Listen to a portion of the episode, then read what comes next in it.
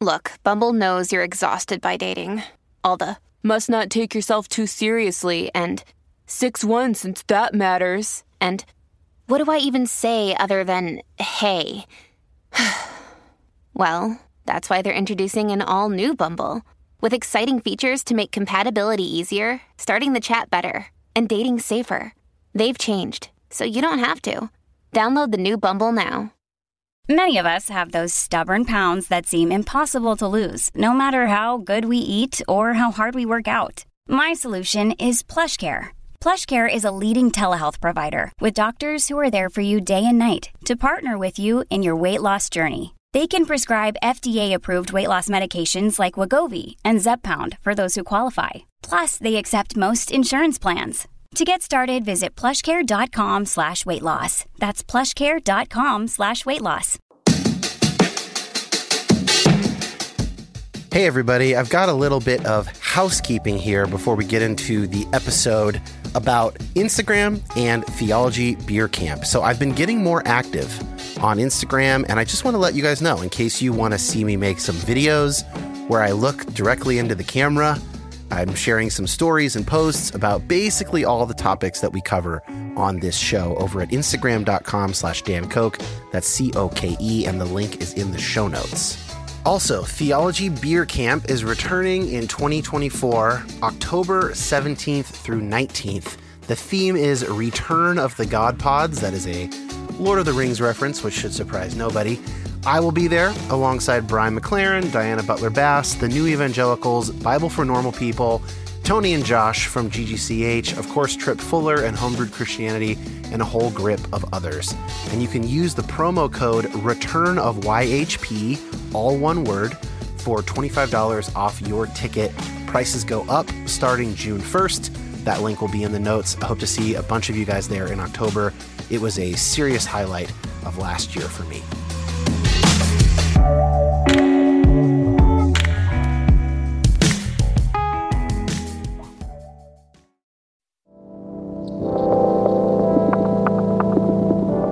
My name is Dan Koch.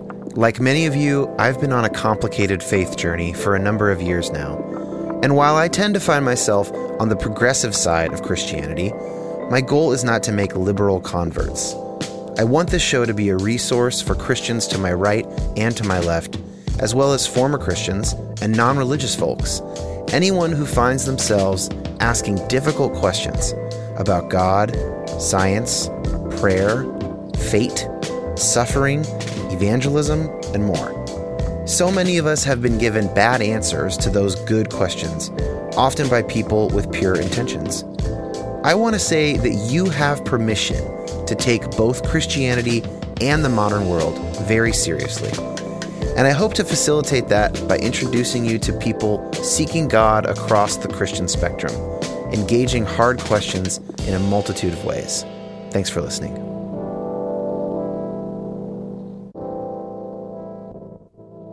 Matthias Roberts, thank you for coming back to You Have Permission. It's so good to be back. Thanks for having me.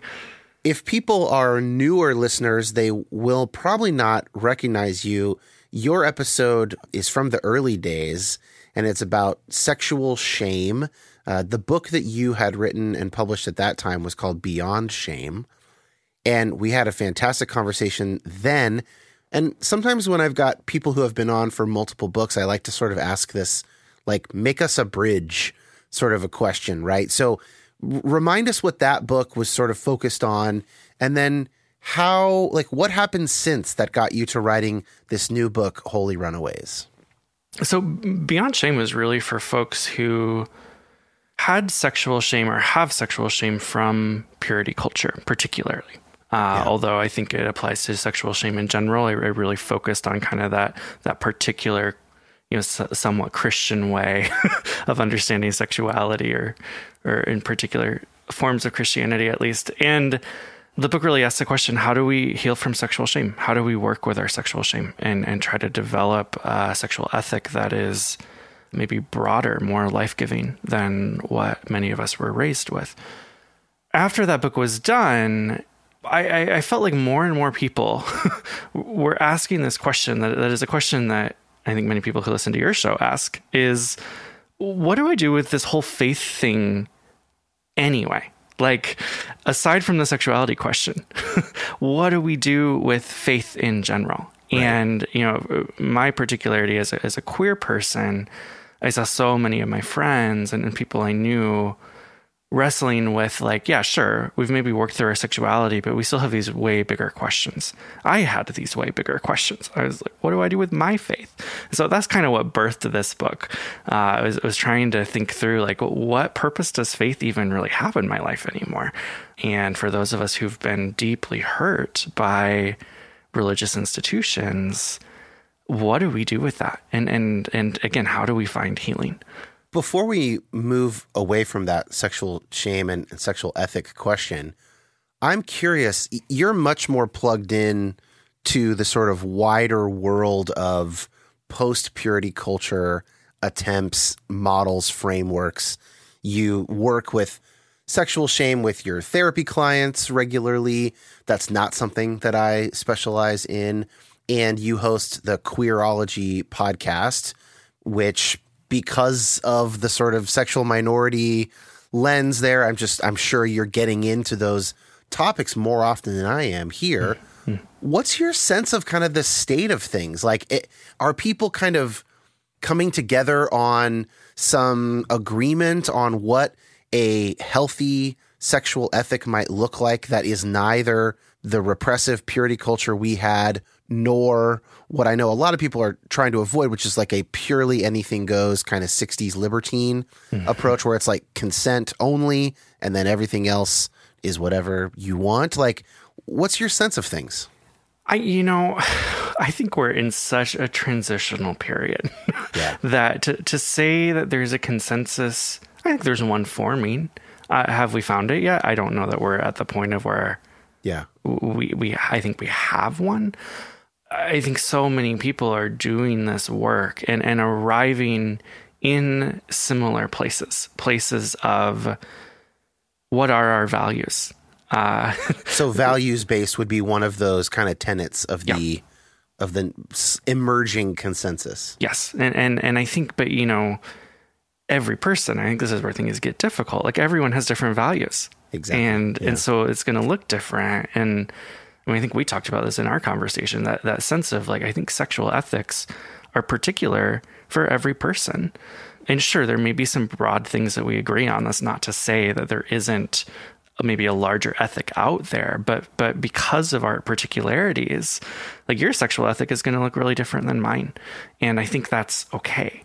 I think that that works pretty well for adults. Yes. I, I think it's probably tougher when we're saying, all right, well, mm. what are we going to teach children and adolescents mm-hmm. who don't know who they are yet because literally their their brains are not there yet. Yep. I think that a sort of evolutionary advantage, if you want to call it that, of purity culture was its simplicity. Mm-hmm. It was the the dumbest thing that anybody could understand. It's just don't do any of it and if you do, you're bad. Right. But yeah, the the the simplicity of that that that was an advantage, and it's that's something that seems a little more tricky to me. I think that's true. Like I think there's so much more complexity, eh, or different forms of complexity, at least when raising kids and teens and talking about this with kids and teens, and that's not something that I get into a whole lot. Like it, it's a world that I, I, mean, I don't really work with teens. I'm not a parent. Like I, I yeah. I always point people towards Tina Schermer Sellers because she has done a lot of work around parenting and having these conversations with kids, and um, has a whole book out there of what age appropriate conversations look like and how to do it in a way that doesn't pile on shame. Yeah, she's working on that. Also, former um, guest of the podcast. I think her episode is called "To Critique Purity Culture." Is the first time I covered it mm. um, back in the day, and then also Sheila Gregoire and her yes. research team are right. putting forward some stuff specifically with young women. Mm-hmm. The new book, I see it as a part of a group of queer former evangelicals who, despite having been burned by the church at any number of levels are pretty consciously engaged in constructive work toward maintaining or revitalizing some kind of faith, uh, like Reverend Shannon Kearns, who I recently had on queer theology, not to be confused with queerology. I'm sure you guys have had some time. people. Yeah, okay, all the time. But there are plenty more, you know, not just you and Shannon. I want to ask you mentioned that for you it was a little bit terrifying this question of what do I do with the faith part? Okay, I'm resolving some of the sex sexual shame part. What about the faith part? Like can you give us a window into the anxiety and and ambiguity and whatever you were feeling as as you were personally wrestling through that before the framework of the book started forming? Mm-hmm. To the extent that you're comfortable sharing publicly, obviously. Yeah, you know, I think I think my anxiety it's an old anxiety in the sense of remnants from the way I was raised. These questions mm. of if you if you question these things, if you start to poke at these things, like you're going to fall off this edge and yeah. never recover. Uh, and and I think like even if I can consciously engage with that, there is still like fear in my body. There's still a sense of what is going to happen? What am I going to run into? What if I run into something that is harmful and I can't even recognize that as harmful? Like mm. all those messages, I think are were were in me, and it's you know still are to some extent. And and I think that that's maybe what makes some of this so scary. It's, it's what made it so scary for me. And, and as I wrote it, it only got worse. I think like I, I I didn't realize how difficult it was going to be to try to write about God. When I was mm writing the proposal, I had all these ideas. Then I started writing the actual book, and I was like, "Shit! Like this, this is." I don't even know if I believe what I'm writing right now, and how do I be honest about that? And it really forced me to get really clear with myself because I didn't want to write something that felt like I was just repeating or performing something that I had been told.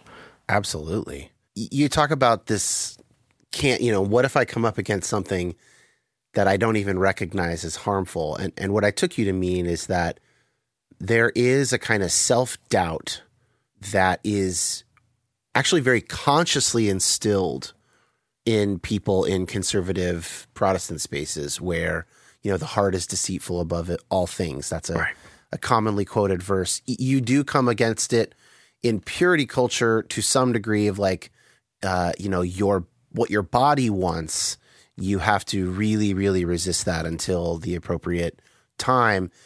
But maybe the more pernicious one is the like you you can't trust your emotions stuff. And right. I did a uh, had a really great interview with Becky Castle Miller about that from a while back. Josh can put all these episodes and links in the show notes for listeners if they want to go back and listen. But, you know, that idea that, like, even in the four spiritual laws, that very popular uh, evangelism tool, there is the like, um, after the four spiritual laws, it's almost like the fifth one. It's like the sixth member of a basketball team is reason drives the train and emotion is behind. And you can't really trust your emotions. You can trust your reason. And man, depending on how seriously you took that uh, as a kid, like there's a there's a real self defeating, almost like a it's like a logical tripwire.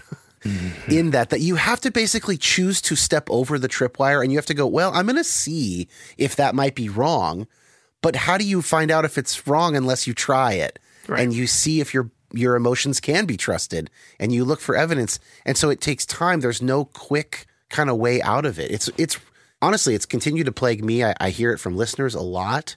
It's it's so interesting. Yeah, this idea of empathy, which I, I, you know I think empathy is an emotion among other things. I don't think it's just an emotion, but I, I think there, there's an emotional tie to it uh, where mm-hmm. we see someone suffering and we um, can identify with that. And I, I, think for so many of us, I'll speak for myself. For, for me, what really started this whole I mean, I call it a runaway journey, but other people call it deconstruction, like whatever language you want to put on it, was seeing people suffering and then making that conscious choice to actually listen to them instead mm-hmm. of running back to the dogma that I had been taught. Yeah. And I, I think for, for many people I've talked to, at least, like that's that's usually what happens. Like people see pain, people see suffering, choose to engage with that And then that starts to shatter either slowly or really quickly. I mean, it can happen either way. This dogma that many of us have been taught. And, and then we start asking these big questions of, well, what do I even do with this? Like, if what I've been taught about these people over here isn't accurate, isn't true, then what about everything else that I've been taught? Yeah, that destabilization is essentially a probably a prerequisite for ever listening to either of our podcasts. Uh-huh. Having felt, I, I, suppose there are a few people out of just idle curiosity. Sure. Yeah, I wonder what they're we're talking about this week. But like most people who end up in the spaces that you and I have curated, like have had a fairly deep experience of, of that kind of. Oh my goodness! Like wow, we've really come to a place here that that needs to that needs some focus. So walk us through a little bit then. Obviously that that terror was not justified because you did finish the book. You managed to say things about God and you managed to complete a book that ultimately argues for retaining faith in some way, um, as opposed to being like, you know what, that shit was toxic. Let's leave it behind. Let's start something new. Can you say any more about that personal journey? I mean, obviously, you know, we're both therapists. I'm interested in the sort of psychological aspect of what went on in your in your mind and whatnot. But whatever you're comfortable sharing. So w- when I was in graduate school, you started running into the work of both Rene Girard, the philosopher, and the theologian James Alison, and their work playing with the philosophy of human desire and, and I think the psychology of it, um, of how does human desire actually work. But then Alison particularly taking that and, and turning it into kind of a, a theological uh, reflection, at least application. And and that for me started answering this question of what even is the point of this? Like what is the point of faith? Why do I believe this? If I want to believe that God is love, which I do, I really wanted to believe that. Like, how do I reckon with all of this evidence, maybe to the contrary? Uh, and and yeah. I think it was through th- these people, Alison and Girard, that that helped me see kind of a way of understanding Christianity that felt deeply liberative and one where I could hold on to a belief of God being love and, and love being a massive force in the universe. I don't think it's the only way. I, I, don't think. Yeah. I think there are many, many, many other people doing that work really well too. But for me, it was it was their ideas that really got me. It was kind of that jump from what do I do with this to like, oh, here's actually a way of understanding that I can get on board with, and that I can feel it can can be really generative in the way I think about humans and think about the divine.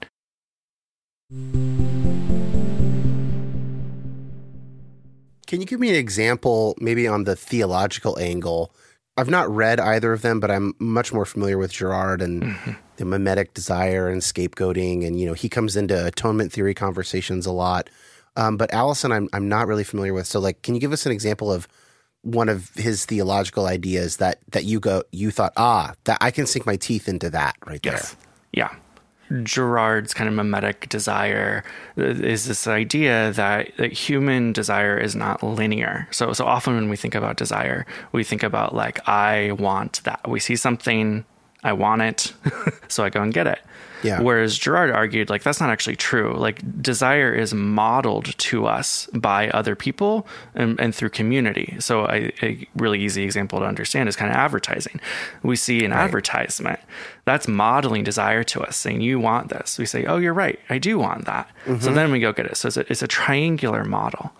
Yeah. I listen um, to movie podcasts and, you know, I hear Chris Ryan on the rewatchables or the watch talking about you know, the Equalizer movies, and yes. it makes me think like, oh, I I think I do want to watch those movies because I do like things like that. I'm enjoying listening to him talk about what he likes.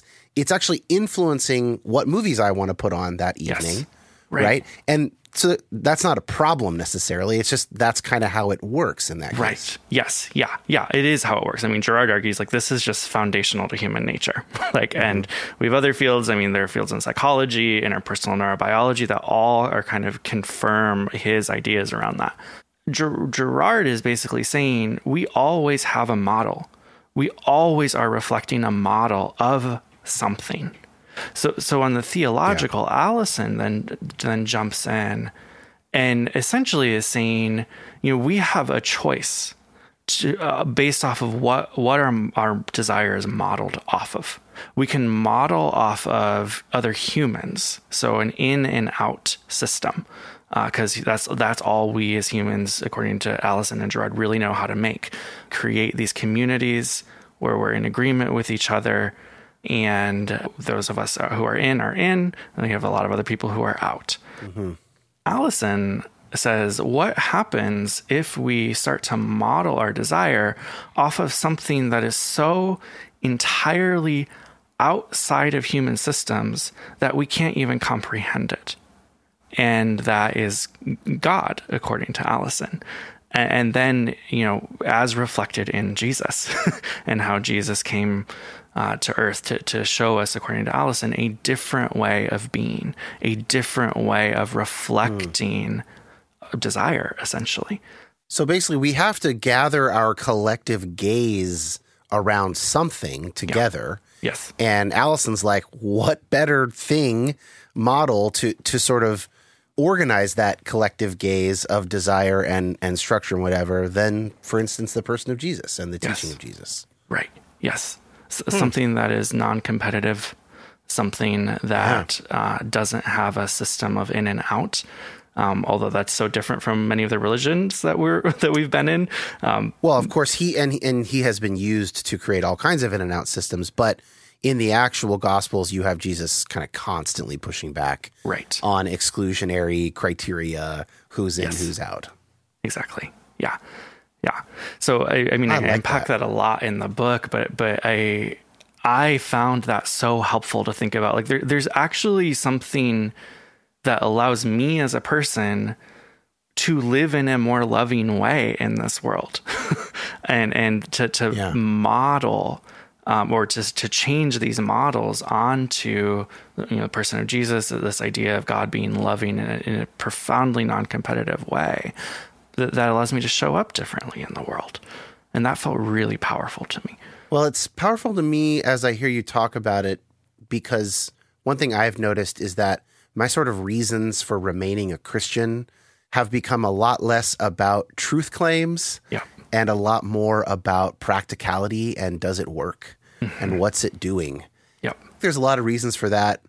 I'm sure not least among them is the fact that although not with my parents themselves, the the world that I was raised in through them, via them, has come to essentially disregard a huge chunk of the truth claims that so much energy was put into us coming to believe and be able to repeat these truth claims. And then like the shiny Trump comes along and it's like, oh, all that stuff. We don't need any of that, I guess. Yep. It's just about having power.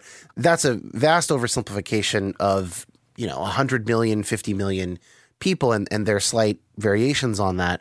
But I do wonder, like, do you think that that's played a role for you as well in sort of more a focus on what's workable and less what I can prove? Yes very much so. You know, because I was raised, and I think we're similar in this. Like, I was raised in the era of apologetics will save us all.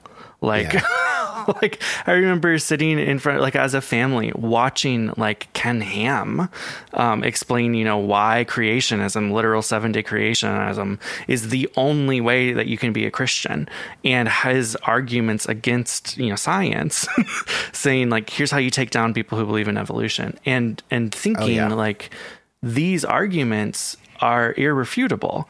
Until you know you go out into the world and realize they're very easily refutable. And and I think like many of us have witnessed that compounding.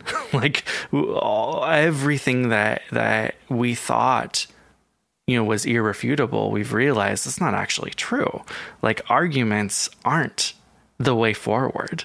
Uh, there has to be something more here uh, and, and that really has been my experience of if I'm going to continue to buy into this system, this belief system, it has to be more than just an argument. Neither you nor I are exclusivist in our worldviews, in our religious views. Neither of us thinks that, well, you better get on board with the Girardian, Alisonian version of Jesus, or else you're, you know, you're screwed or something, right? Like yeah. we're, we don't think that way. Mm-hmm. The stakes for us of other people not being people of faith or or maybe huge chunks of this kind of deconstructed runaway community leaving it all together, you know, the stakes aren't hell. The stakes are not the kind of stakes that we were taught growing up. But nonetheless, the fact that you and I continue to do this work, you host a podcast, you write books, we both see clients struggling through these issues uh, and get a lot of value from working in this world. We do feel like there are some stakes, or else we wouldn't do it. Mm-hmm. So even though the stakes aren't hell, what are the stakes, do you think, for people who might be on the fence uh, and may or may not come to workable versions of some kind of faith for themselves, their families, their communities? Uh, when I think about stakes, I don't really think about it in eternal ways anymore. So I'll, yeah. I'll caveat with that. Like these are not eternal stakes in my mind. The stakes for me are very much in the here and now.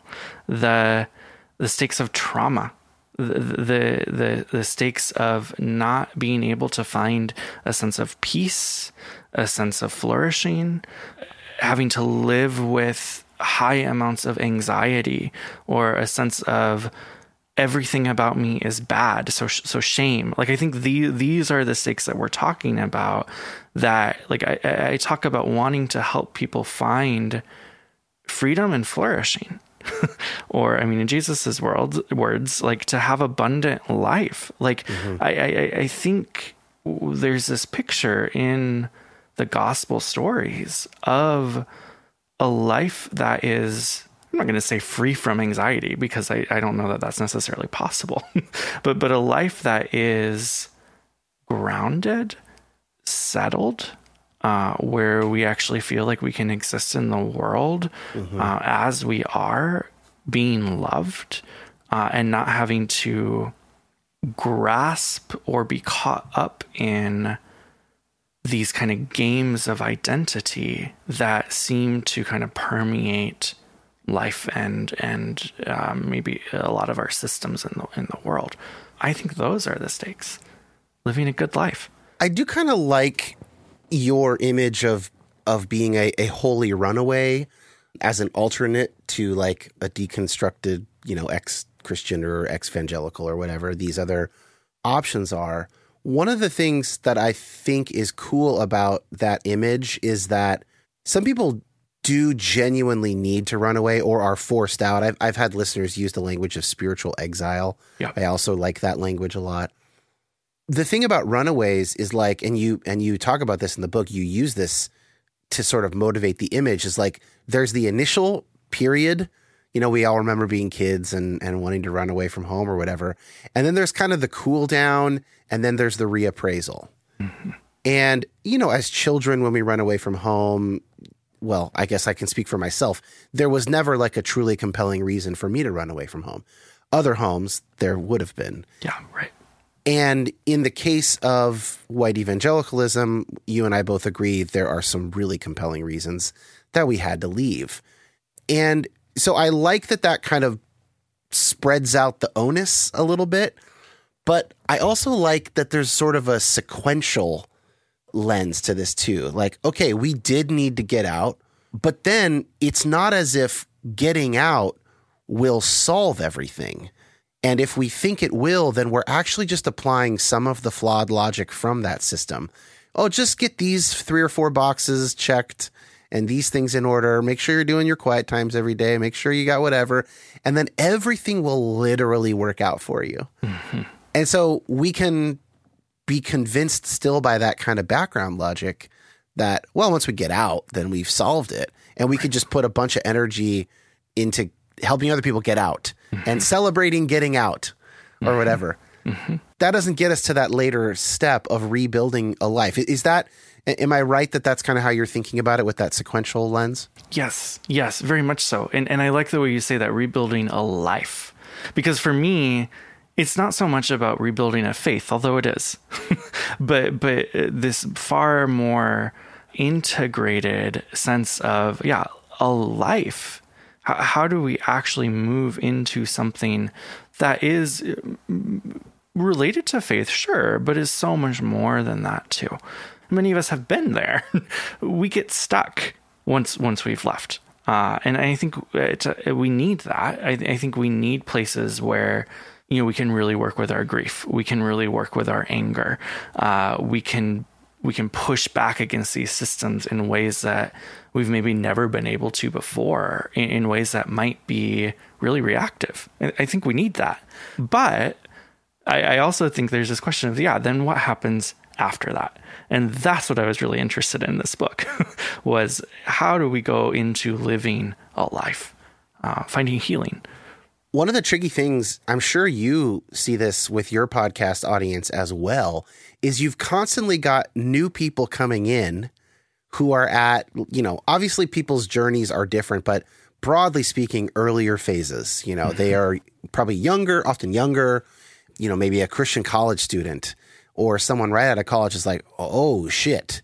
And then there are people who've been listening to to what we've been doing and others like us for 10 plus years and they've just done a lot more i don't know they, they've had a lot more life that's gone on in in the time in between like how did you think about how to aim the book in that sense because you know as a therapist and especially even this is a little inside baseball but the way that you were trained to do therapy versus the way that I was trained to do therapy you're way more narrative trained than I am. Yeah. I'm a lot more here and now anyway. So especially as someone who's really focused on people's story helping them restory their lives I mean how do where, where do you aim where do you aim a book yeah.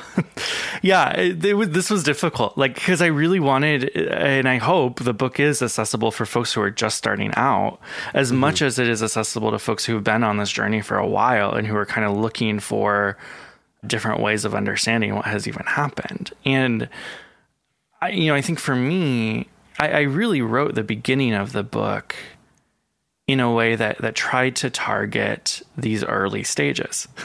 That even if we're further mm. along we can at least go back and recognize like oh that's interesting. Yeah. um, i remember that. Or hopefully even maybe giving some different language for understanding what was happening then. Because i because i know I, I know so many people who may have gone through it but don't actually know what happened right?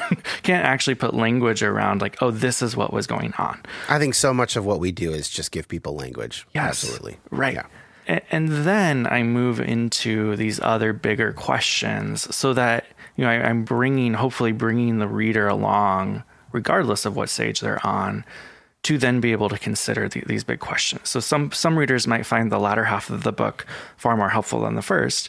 Yeah. Other people might find the first half really helpful and the second half being like i can't do this yet. I don't actually want this yet. And like that's that's okay. It, it, hopefully applies to all of those folks.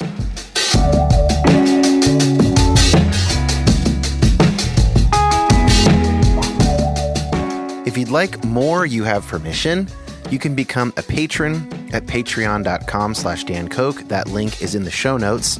Patrons get at least two additional episodes per month exclusive to them, as well as access to the patron only Facebook group, which is an awesome little online community for talking through all the crap that we are thinking as our faiths and our lives change. Um, it's a great, great community. So again, patreon.com slash Dan Koch. Uh, support something that you care about and join the community. Back to the episode.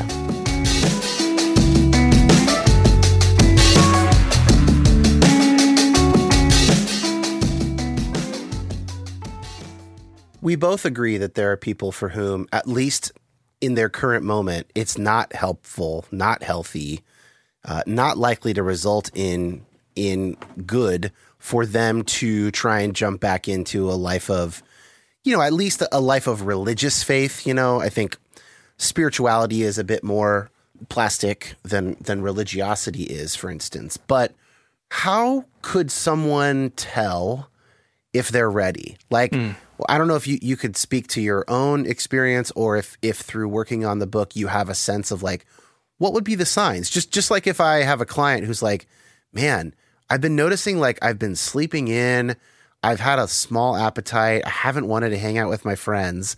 I'd be like, oh, you know, I think you're probably depressed right now. Mm-hmm. Those are signs that you're depressed. Like, do, do you have signs for someone to be like, oh, yeah, maybe it's time for, like, maybe I, if, if that's I've healed enough, if that's, or processed enough, if it's I'm missing this, like, how, how would you, how would you think about that?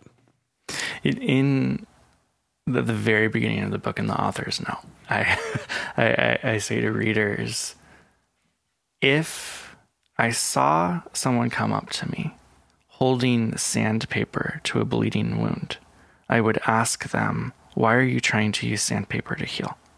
And then gently try to encourage them, Can you put the sandpaper down and find a bandage instead? Yeah. And, and then say, like, if this book feels like sandpaper to you, put it down. Yeah. Uh, and I, you know, I think like that idea of sandpaper is so abrasive. like, mm-hmm. I, I think that sense of many of us know what it feels like when we're running into something that is abrasive.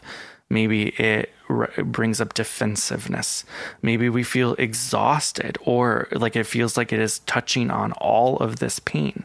I, I think those are signs that maybe like putting this work down for some time and trying to find just some rest, some pause may be in order. I, I, I think we this work is slow. Many people try to do it fast. And slowing down, I think, is greatly beneficial because uh, it's the work of a lifetime. And you're able to slow down because the stakes are not eternal, right? Yes, right. Yep. Yep. When the stakes are eternal, it's like, well, you you better. I actually think so much can be explained by this concept of stakes. Like, you got to talk to the person who's on the flight with you mm-hmm. because you got three hours and they may never hear the gospel again. Never mind that these people are almost always Americans and surely know many Christians in a nation where 80% of people are Christian, right. identifies whatever the number is or was then. Probably was higher then when I was a kid. Uh, but yeah, the the reduced stakes allow you to go. All right, okay, no one's going to hell. That's off the table. So then, what does real healing look like, and we can pursue that. to that end, I want to throw this out there. Let, bring a little bit of the therapy room into the podcast studio. So I've been kind of toying around with this idea that came up organically in talking with some clients. Hmm. And it's the idea that like there's a difference between what we might call trauma and what we might call sort of regular suffering. Mm-hmm. And trauma is something that requires basically special help. You experience something and it has not left your nervous system, it's not left your memory. There are incursions, right? So if somebody has PTSD, they have sort of unwanted thoughts, flashbacks, nightmares.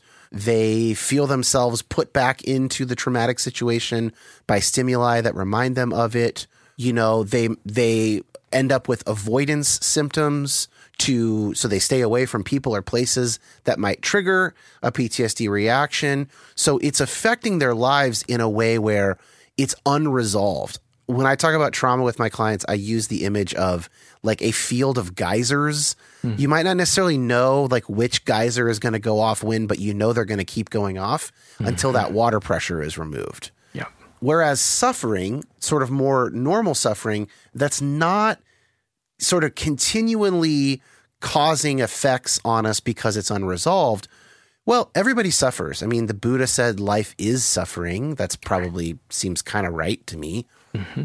And the ways that we suffer that don't stay with us the way trauma stays with us, those sufferings just end up making us who we are. Mm-hmm. You know, so I did experience some end times trauma as a child, and I've worked through it. And now I research spiritual abuse. And I probably wouldn't if I hadn't had that experience. So, in the, you know, resolved trauma and ordinary suffering, they suck and we certainly we like never want our kids to experience them, but we right. can't keep them from suffering. Yep. So I don't know. Do you like that? Like I know it's a little oversimplistic. It's probably more of a continuum than two categories first of all, what do you think about therapist to therapist? What do you think of my of that lens of that sort of image? Oh, I mean, I love the geyser imagery. Like, I love that. I might actually steal that if that's okay. Feel free. Yes, that's so. That's such a helpful way to think about it. I agree with that. Like, I, I, mean, it's making me think of the folks over at the Religious Trauma Institute uh, mm-hmm. and, and how they define these things. They they talk about adverse religious experiences and then you know religious trauma right. as being two very different things, but on that continuum, on that spectrum. Just because we've had experiences that are adverse, you know, harmful, does not mean that they have been traumatizing. Like yeah. those are different things and they're based in the particularity of who we are as people. Like you and I could be sitting right next to each other in the same church and have the same experience. I could be traumatized by that experience where you wouldn't even blink. Like right. it's that particular. Uh, and so I think those distinctions are so important, especially when we start to talk about yeah trauma.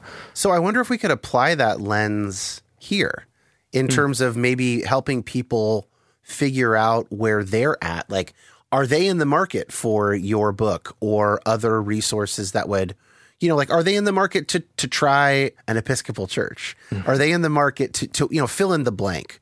And I wonder if it's like, oh, I've actually still got some trauma that has not been resolved. I am being triggered. I am avoiding certain things. I'm whatever. Like that's kind of the, the shortcut I would use is like look at the PTSD symptoms and see if they apply to you. Uh, and you can just Google those if you don't if you don't know them. If you're not a clinician, you don't have them handy like you and I do. you know that's easily Googleable. And if you don't have those, well, then maybe yeah, it is more just like suffering. Uh, yeah. It could be adverse religious experiences. I don't know. What do, you, what do you think about that as a sort of self diagnostic kind of approach? I think determining those things can be really helpful. But but in my mind, this is where I'm going to say two things that contradict each other. I don't know that it really matters, and it matters so much. uh, okay. on, on one hand, in the sense that I don't think it really matters, in the sense of we're talking about pain here, and you know whether we are on a spectrum from like small pain to capital T trauma, I, wherever we are on that spectrum, we have experienced pain. And therefore, I think working with that pain can be really helpful and beneficial. Now, where I do think is really important is knowing some of that line between what is pain that can be worked with kind of within ourselves, maybe within community without specialized help, and pain that might take some specialization to actually be able to work with when we actually get to like capital T trauma. Knowing that line can be so beneficial to know what kind of help we need. Um, but I think it takes time to even be able to determine that. I mean, some folks certainly out there know, no, I have trauma they know that well. They know what those symptoms right, are. Right. But I think for many of us, this was myself, I had no clue I had trauma until I started getting into communities that helped me actually start to work with my pain. And then we started bumping into these things that were like, wait a second, there's something way bigger here. Interesting. So, so I think, I mean, my book, but so many other people's work out there, uh, if it's helping us engage with our pain, then we can slowly, across time, work with it and, and start to realize, like, oh, I'm healing in these places, but I think I need more help with this. Uh, and th- that is so important. Speaking of, you know, this group of people, and kind of back to the group I, I mentioned earlier of, you know, I'm thinking of largely queer Christian writers and speakers, but you know, it's it's not only uh, it's it's hetero dudes and gals like myself as well. This idea of, and I would put myself in that group of people trying to trying to find ways to keep faith viable mm-hmm. for us runaways, if we want to use that language. I think you're probably pretty connected to that world in a way, actually, probably more than I am. I think you you speak at more conferences. With the books coming out, you sort of it's part of the job to kind of be out and about in that world. what is your sense of kind of where the winds are shifting among among that crew of, of thinkers, writers, speakers, and and if there's a particularity to the to the sort of queer corner of that world, I'd I'd be especially interested in that. You know, um, among the, the thinkers and speakers who are kind of doing this work, I, you know, I don't actually know. What I do think I'm sensing is among the people who engage with our work. Okay, even better. and and, Yeah. and people who engage with our work. This this is my read. I don't know if it's true, but are are hungry for folks who can come alongside and and help them process. I, I I think people are growing really tired of in some ways experts although we are looking for expertise hmm. certainly. But but this model of here are the people who know things and here are the people who learn things from the people who know things like that's getting more and more blurry. And i think people are getting more and more fed up with that that model. And and i think the the people who are trying to teach out of that model i think they're getting more and more frustrated. Like why are people not paying attention to me anymore? And for better or for worse, I think it's for better. Like w- we are looking for companionship, and you hear me saying we because I think I'm in that same boat. Like I want people who I feel like I can trust, and who are helping me attune more to myself than to this external sense of here's what you have to do in order to be made whole or be made right or right in God's eyes or whatever. Mm-hmm. I think that's a lot of the movement. what you're saying is I've picked a bad time to become a doctor. But but you're doing but you're doing this work in a far different way from what would be called like I mean you're, you're jumping into this as a as a I mean primarily a clinician, right? Like with expertise. Yeah, but I do think there's a tension because you say, well, we don't necessarily just want experts. We what we need is people we can trust. But if you don't know people in real life, how do Yep. you how do you know who you can trust? Right. And and then expertise. Yep. Yes. you know, like it, it's so there is a real what I found myself, I, and I noticed this, and it's been affecting my work. So I noticed with our pediatrician and with uh, my wife and I's primary care physician, both of them, I really love how they are really up on the research in the relevant fields that we're talking about. And I even see them sometimes like look something up and like check what they were going to say against whatever access they have on their computer um, to sort of like, I don't know if they're, if the medical uh, company they work for has sort of like talking points from latest research or if they're actually kind of pulling stuff up on Google Scholar or what they're doing but they they have a real facility with like the most careful empirical evidence. Now for mm. healthcare, that you know is maybe more of a no-brainer than stuff like spirituality and psychology. But that's made me want to be more steeped in the empirical research to the extent that it is applicable to the questions people are asking. And it has been informing my work and, and something that I want to I, I literally want to be known for it because my doctors, I know them for it, and it makes me trust them better because I mm-hmm. don't hang out with them every week. I don't know them the way I know my friends. Right. But that, but like our trust in expertise and in that kind of thing is going down as a society. I would say. So I recognize that tension. Like I have no, I have to do it because it is what I actually think serves people best. Mm-hmm. It's also how I think I will know the truth best but I also recognize like that's not the rising wave. If I wanted to be really popular, I would just dig into finding a contingent who feels really strongly about something that they feel like no one's listening to them. And I would hammer home those grievances and I would offer them fake answers that sounded like the answers they wanted. And Matthias, I would be five to 10 times as popular Oh, as I am if I did that For sure. and I would, and that would be a Faustian bargain where I would be selling my soul and my values to the devil, so to speak, mm-hmm. in order to get famous or wealthy or whatever, and that. But that's how I would do it if I Yep. wanted to, Right. Because this careful, researched approach is not is not what most people are looking for right now. And and and I think that I mean that that sense of we're looking for companions. like that. Yeah. In some ways, that sounds beautiful. We're looking for companions, but but I think that's also the danger, right? Like we're looking for companions. We're looking for people to be like, "You're right. yeah, you are right. Interesting. Everyone else is wrong." Yeah. And this is what Girard speaks to so well. I mean, the way that this creation of in and out groups, or what he calls the sacred and the profane, uh, it, it drives our systems. Uh, and it is really hard. And in fact, I think Girard would even say this like, we actually can't get out of that as humans. Like, it is how we work. Yeah. But then it goes back to who are we paying attention to? I got two more questions for you.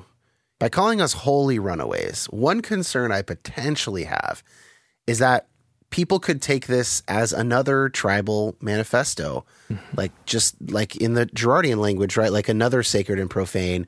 Though people we were taught were the sacred, they are actually, in fact, the profane. They're the bad guys who poisoned the water and forced us out. Boomer evangelicals are responsible for the death of the world. They're the only real villains of the story. And if we get to that point psychologically, we will then baptize everything we're going to do beforehand. Obviously, I know that that's not what you think, and that's not the argument that you make in the book. How did you keep from writing something that that would be taken that way? Because I know you thought about that. Yeah.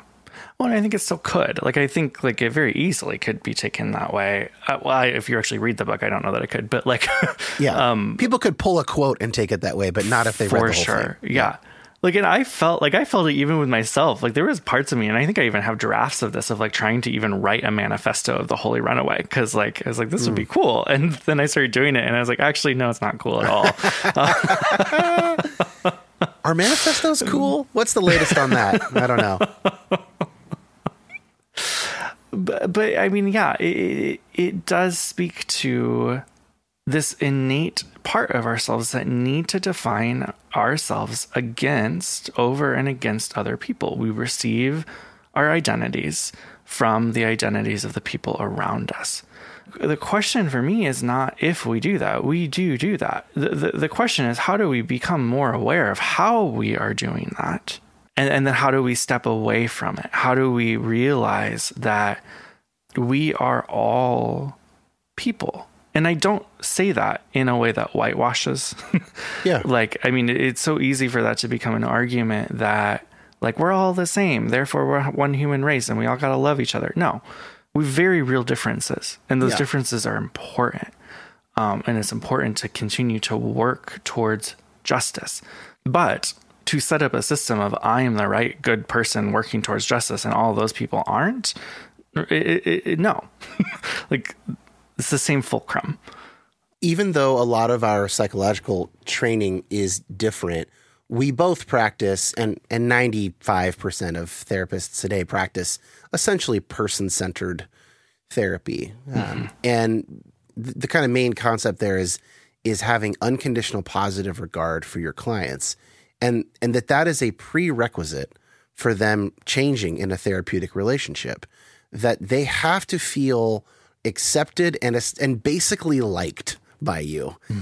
in order for the hardest, you know, deepest, most shameful, scariest in order for them to bring that stuff into the room, like no one will do that unless they feel fundamentally accepted. Hmm. So we have to get trained in that in order to do our jobs. But that's also been like kind of revolutionary for me, sort of at a philosophical and theological level of hmm. just like having to learn to do that, even with people that I wouldn't want to spend time with otherwise. And it does start to change, I think, the way you look at some of these culture war type issues, these sort of broader us versus them issues. And you go, well, okay, I can imagine if I had that guy in my therapy room, hmm. what would I be thinking? What kind of questions would I be asking him? And how would I show him that he's accepted enough to answer those questions and and follow where they go to mm-hmm. have actual healing? It's like in a sense we have been trained into a multi-level nuanced model of human healing. Mm-hmm. That's maybe another way of putting it. And it it forces us to reject binaries at least in the room And I know for me, it's made me even more skeptical of binaries out in the world. And so I would guess that that's been a part of it for you too, the, the training and then the experience with clients. Is that is that right? Yeah, that's spot on. Yes. You know, I, I think about a, mentor of mine, Dan Allender, who who always says, and he he's he it's more of a theological statement, but I think he brings it into at least his therapy rooms as well. Like it is the kindness of God that leads to repentance, which mm. is you know straight from Scripture. Um, like like this idea that change cannot happen without the presence of kindness. And that is so convicting to me. I love that. And I mean, when he talks about repentance, like he he ultimately Dan defines it as just turning turning around, turning directions, like change. And, and I think that is so true. Like we change in the presence of kindness, feeling liked, feeling attuned to attachment categories, attunement, containment, repair, all of those things is is the prerequisite, like you're saying, to change. Not this, I hate you and have to show you the ways that you're wrong. it's not going to do anything. Uh, in fact, it will only further polarize. Last question for you. The main thrust of the book let's try and find a workable faith on the other side of this change that could be made by a queer Christian, could be made by a straight Christian, it could be made by a spiritual but not religious person who's trying and doesn't even know where they land. But I would imagine that your experience as a queer Christian, I mean, just given what I know about this country, mm-hmm. would have shaped sort of the way that you thought about and ultimately kind of made that case. Can you tell us about that? Yeah. I mean, so much of my experience is one that is filtered through my queerness, like being, you know, told in explicit and non explicit ways that because of who I am, I do not belong in the communities that I was raised in, uh, that I couldn't belong, that there was something wrong with me, that I was an abomination, uh, would be going to hell. Like all of those things are, you know, deeply ingrained in my body. and really, I think you know, before I started studying these things and working on those things, like they were part of my experience. And I, well, this doesn't make any sense. Like, I love God as much as everyone else around me, and yet they're all telling me I can't. Like, that mm. doesn't make any sense. And it hurt. I mean, so much pain there. And, and so I think this, I mean, this book is birthed out of that pain. And, and it's also birthed out of my belief that, like, you know, there, there, are so many queer folks who are part of Christian traditions who are doing this work who get pigeonholed into you're a queer person, you're just speaking to, to queer people. And I think that's natural. but but I think us as as queer folks have so much to offer the, this larger body of, of folks because of the ways that we have known hurt, pain. This is this can be said of all minorities. Like, you, I was just thinking about the black church. yes, right. Right, like, like when when people and I just did an episode recently with Tim from the New Evangelicals. Mm-hmm. It came out actually today as we're recording this. It, it came out on on September eighteenth, and th- we were talking about is the whole of Christianity toxic, mm-hmm. and he was like, take the civil rights movement as led by MLK and others in the 50s and 60s like i mean w- could anybody call that toxic christianity? Like and, and and it's in part because they didn't have to prove it because they had already suffered so much and for so long and the fact that they use the language of their faith to appeal to people for equality and justice i mean it's like most of my most of my American Christian heroes are black because they just were forged in a different kind of fire.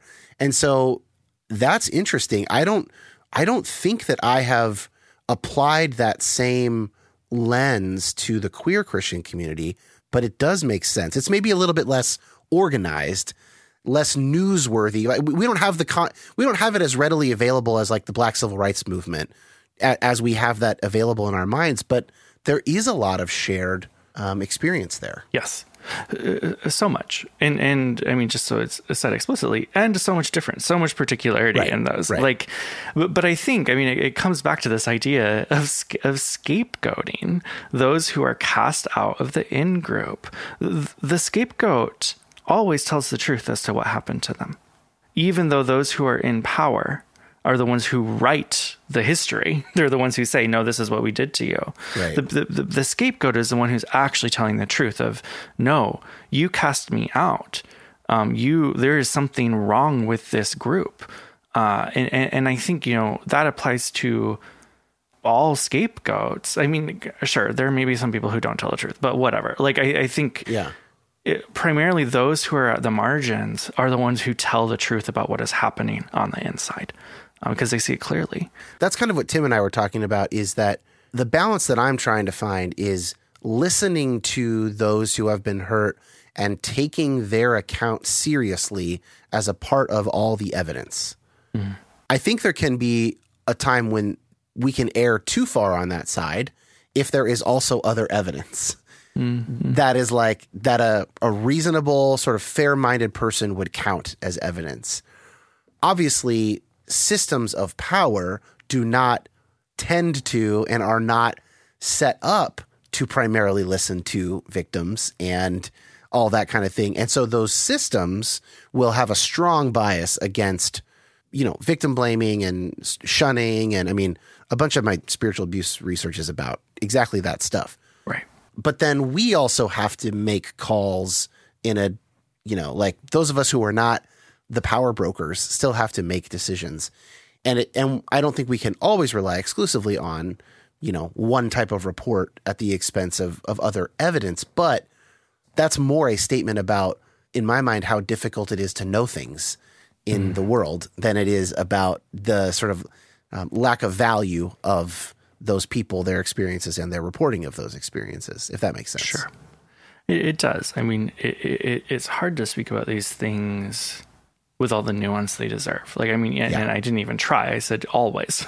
like, Yeah, I yeah. mean, th- they're. Well, then you caught yourself, and then you were like, "Oh, I guess some people do lie." Right, right. It's yeah, Right. Like, I mean, I, I think that this does speak to the difficulty. And, like, I deeply believe, deeply believe, I would say it's a tenet of my faith, even, that, that those on the margins tell the truth. I think we need to be paying attention to that. yeah. We do. Matthias Roberts, thank you so much for joining me again. Uh, another wonderful conversation. The book Holy Runaways is out or will be out within a couple of days when this comes out, so we'll have a link to that in the show notes. Anything else you'd like us to link to for people to be in touch? I'm across social media at Matthias Roberts uh, and MatthiasRoberts.com. Two T's, Yep.